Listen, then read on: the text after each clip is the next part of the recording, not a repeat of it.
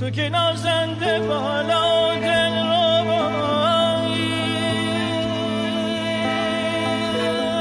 اخ تو که بی سرمه چشمون سرمه سرمه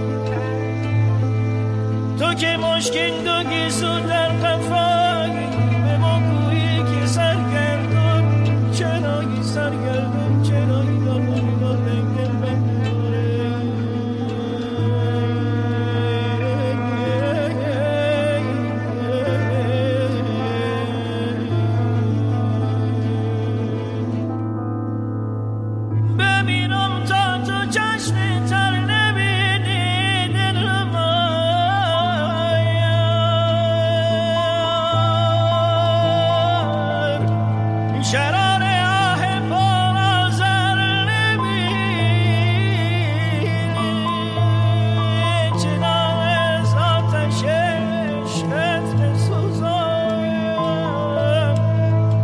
بسوزم که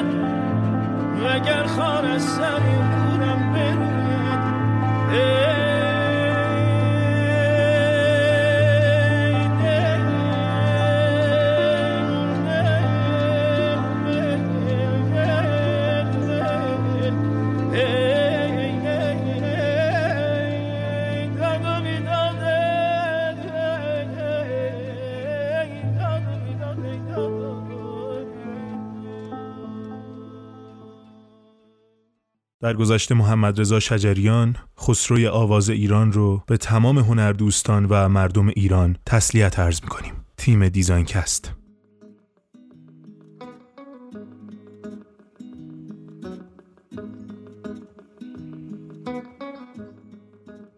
سلام. این تکپار یازدهم DesignCast ه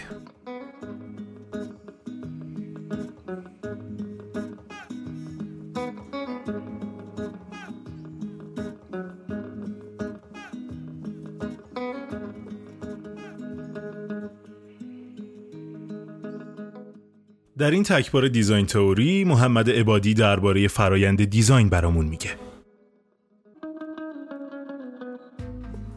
محمد عبادی متولد سال 1353 تهران و ساکن کرج دارای دیپلم ماشین افزار از هنرستان شهید بهشتی کرج و کاردانی فنی مکانیک از دانشگاه آزاد اسلامی واحد ابهر. فارغ التحصیل رشته طراحی صنعتی از دانشکده هنر و معماری تهران مرکزی در مقاطع کارشناسی و کارشناسی ارشد در سالهای 1385 و 1395 دارای تجربه و علاقه در حوزه طراحی محصول و پژوهش در دیزاین محصول. گزیده ای از تجارب محمد عبادی. مدیریت تولید در آسانسور و پله برقی بهفخر کارشناس ارشد تحقیق و توسعه و دبیر کمیته استراتژی و ارتقای محصولات ماموت سرپرست دفتر فنی و تولید در ماشین افزار ایران خودرو سرپرست تولید در شرکت جهان بهنام طراحی اجاق گاز فردار در نوژن گاز طراحی ظرف غذای کودک در راگا پلاستیک طراحی ظرف چهار و یک لیتری روغن خودرو در موبین شیمی اسپادان. طراحی هنگر حمل خودرو برای پاشش PVC در ماشین افزار ایران خودرو. تدریس در مرکز آموزش و تحقیقات صنعتی ایران جهاد دانشگاهی خانه صنعت و معدن مرکز آموزش ماموت.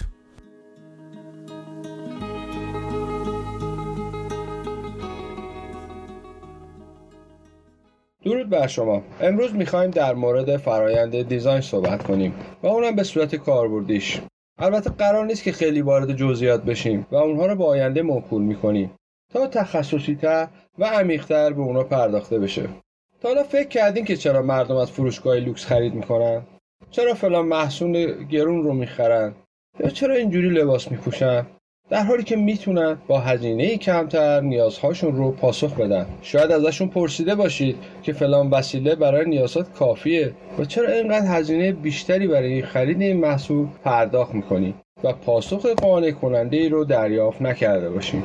واقعیتش اینه که اونا به دنبال کسب ارزش هستن. ارزشی که به ساخت هویتشون کمک می‌کنه.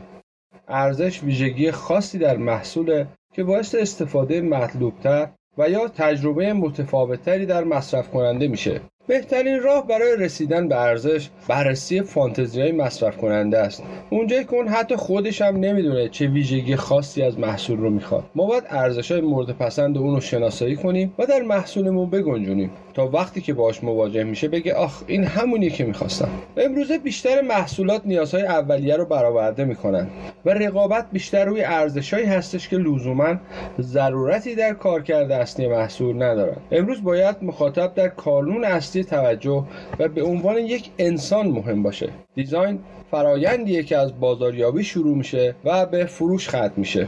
محصولی موفقه که بتونه علاوه بر سود خوب برای ارائه کنندش نیازهای مصرف کنندش رو به خوبی برآورده بکنه و برای اون ایجاد ارزش بکنه و واضحه که اگه مصرف کننده به محصول روی خوش نشون نده نتیجه جز شکست در انتظار نیست. پس ابتدایی ترین چیزی که ما در دیزاین باید به اون توجه کنیم شناسایی مخاطب و همدلی با اونه. نیاز خواسته و تقاضا از مفاهیم اساسی بازاریابی هستند. خواسته ها نیازهای انسانی هستند که توسط فرهنگ و شخصیت فرد شکل گرفتن وقتی که خواسته با قدرت خرید همراه میشه به تقاضا تبدیل میشه. فرض کنید یه نفر گرسنش میشه. پس نیاز به خوردن غذا داره. اما با توجه به ملیت و فرهنگش ممکنه حوثه چلو کباب، استک یا چیز دیگه ای بکنه. در اینجا فرهنگ به یه نیاز اولیه که گرسنگی شکل میده و درخواستی دال بر نوع غذا به وجود میاد. در ادامه اون فرد با توجه به پولی که تو جیبش داره تصمیم می‌گیره که چی بخوره. در اینجا تقاضا هستش که منجر به خرید میشه. امروز با توجه به تغییرات سریع اجتماعی هر فردی تو زندگی خودش بسته به تفکر اعتقادات و فرهنگش روش منحصر به فردی رو در انتخاباش پیش می‌گیره. اون بعضی محصولات رو میپسنده و به فرم و طراحی بعضی از اونها علاقمنده. امروز دیگه امکان ارائه محصول مثل قبل نیست که برای کل اجتماع یه محصول رو در نظر گرفت و در تیراژ چند میلیونی اون رو تولید کرد. امروز حتی بعضی از قالب های تولید انبوه ممکنه قبل از اینکه عمر مفیدشون به اتمام برسه تعویض بشن. بعد از شناسایی و انتخاب مخاطب پرسونای اون رو می‌سازیم تا بدونیم برای کی می‌خوایم محصول طراحی کنیم. پرسونا مجموعه ویژگی ها ترجیحات باورها و رفتار مخاطب فرضیه. پرسونا نمایانگر تجربه ها تقاضاها و فانتزی های مخاطب از محصوله. پرسونا کمک می‌کنه تا بدونیم مخاطبمون چه نیازهایی داره و در نهایت در قبال اونا چه کاری رو می‌تونیم انجام بدیم. خب ما این شناختی که از مخاطبمون داریم قراره به اون چی بدیم تا خوشحال بشه؟ اون به صورت مداوم تحت تاثیر عوامل محیط اطراف خودشه و این باعث میشه که درخواستها و تقاضاهاش به صورت مداوم تغییر بکنه. به همین دلیل ما مخاطبمون رو در یک محیط فرضی مشابه به واقعیت قرار میدیم تا متوجه تضادهایی بشیم که اون در مورد نیازهاش با اونها مواجه میشه. برای مثال امروز با توجه به همیگیری بیماری کرونا پرسونای خلق شده ما برای انجام کارهای روزمرش دچار چه تناقضهایی هست؟ برای انجام این منظور ما نیاز به تدوین سناریوهایی هستیم تا از زوایای مختلف موضوع و تناقض موجود رو شناسایی کنیم که به اون سناریوی اولیه میگیم. در این سناریو ما به شناسایی روندها نیروهای پیشران و تاثیرگذار محیط بر مخاطبمون می‌پردازیم. نیروهای کلیدی و پیشران محیط رو دچار تلاطم و آشفتگی می کنند اما در صورت شناخت این نیروها میشه بزرگترین ماهی ها رو از این اقیانوس متلاطم سید کرد و فرصت های بزرگی رو به وجود آورد. عوامل محیطی خارج از کنترل هستند ولی بر فعالیت ها و زندگی تاثیر می‌ذارند.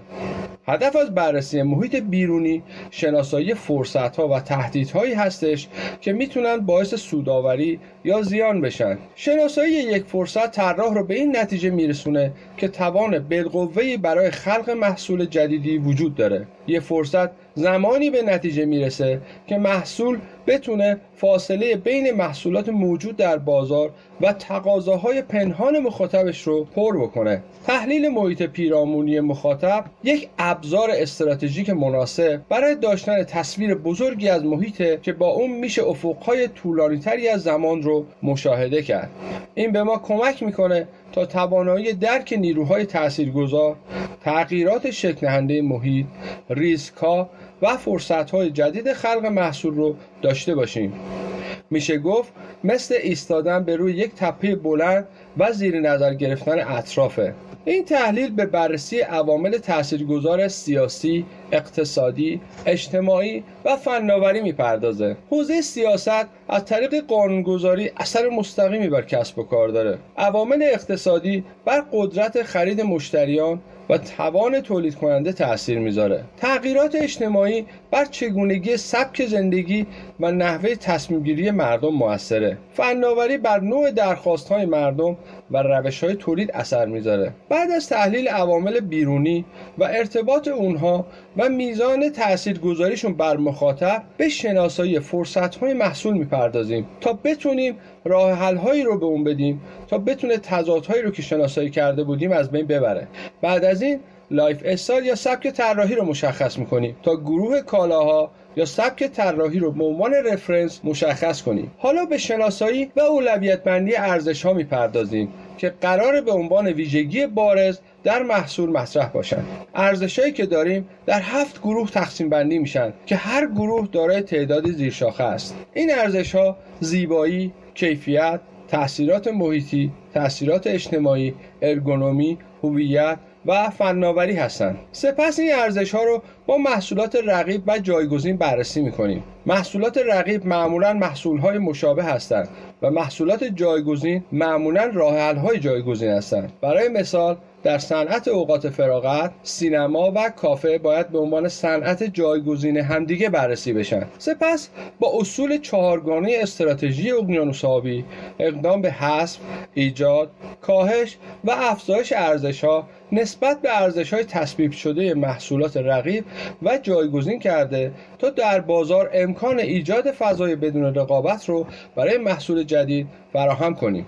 در مرحله بعد به تدوین پروپوزال طراحی می‌پردازیم تا چارچوب های طراحی رو بر اساس تحلیل های گذشته مشخص کنیم. مواردی چون material روش تولید بسته‌بندی وزن قیمت تمام شده نحوه ارسال رنگ و نحوه ارزیابی طرح نهایی از مهمترین این موارد هستند. حال با داشتن پروپوزال طراحی به مفهوم سازی می‌پردازیم. حالا می‌دونیم فرصت های شناسایی شده باید چه ویژگیهایی رو داشته باشند و چه مواردی رو باید مد نظر داشته باشیم. در این مرحله ما تعداد زیادی concept یا مدل مفهومی رو خلق می‌کنیم و با تدوین سناریوهای ثانویه این مفاهیم رو با پرسوناهای خلق شده بررسی می‌کنیم تا در نهایت بهترین مدل های مفهومی رو که به بهترین راه حل ها می‌رسند رو انتخاب کنیم. با خروجی مرحله قبل به ایده پردازی می‌رسیم. در اینجا طراح با اطلاعات کافی و هدفمند اقدام به ایده پردازی می‌کنه تا به بهترین روش مفاهیم رو تبدیل به محصول بکنه. بهترین روش برای این کار اسکچینگ. طراح ماهر و هنرمند در نتیجه سالها تمرین و ممارست ایده های خودش رو با ابزاری ساده به روی کاغذ ترسیم می‌کنه. سپس ایده ها قلبارگری شده که نتیجه اون باقی موندن حداقل سه تا ایده است. در گام بعدی ایده های انتخاب شده مدل شده و از اونها نمونه عملکردی ساده ای در قالب ماکت ساخته میشه و جهت تصمیم گیری اقدام به ارائه و présenté میشه که در این راستا انواع render و rendu از اونها تهیه میشه. در نهایت طرح برتر انتخاب و جهت ساخت prototype از اون اقدام میشه. prototype یا نمونه اولیه کاربردی یک مدل واقعی عملکردی و با مقیاس یک به یکه که جهت ارزیابی و انجام آزمون های مختلف تولید میشه. در آخرین مرحله محصول اولیه پس از رفع تمامی نواقص در معرض دید تعداد محدود و انتخاب شده از کاربران قرار می‌گیره. تا زوایای پنهان دیده نشده و واکنش کاربران در اون روشن بشه. به این بخش بازاریابی آزمایشی گفته میشه. پس از موفقیت طرح در بازاریابی آزمایشی طرح به واحد مهندسی ارجاع شده تا نقشه های فنی دقیق از طرح تهیه شده و در اختیار واحدهای برنامه ریزی و تولید قرار بگیره. در نهایت محصول نهایی جهت ارائه به بازار در اختیار واحد فروش قرار می‌گیره. در انتها لازم می‌دونم به این نکته اشاره کنم که دیزاین یک امر فردی نیست بلکه یک فرایند گروهیه. اما طراح ارشد و کسی که قراره این فرایند رو مدیریت کنه باید اشراف کاملی به مسائل ذکر شده و همچنین استراتژی های سازمانی و محصول داشته باشه تا بتونه با تسلط کامل دیزاین یک محصول خوب رو به سرانجام برسونه. سپاس از شما برای وقتی که برای شنیدن گذاشتین. محمد عبادی پاییز 99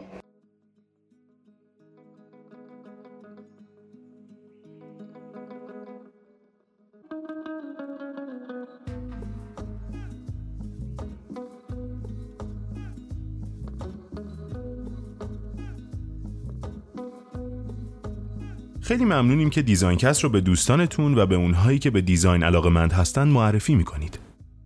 ما مشتاقانه منتظر نظرات و پیشنهاداتتون هستیم و تمام سعی تلاش ما اینه که برنامه درخور و مناسب دستگاه شنوایی شما تولید کنیم.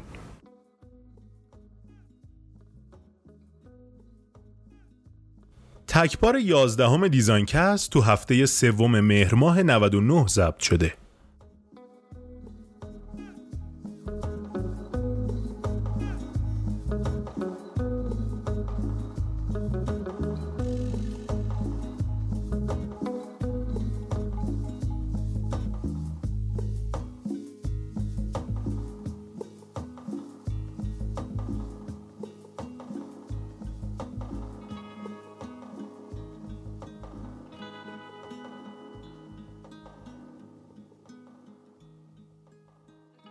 خدا نگهدار.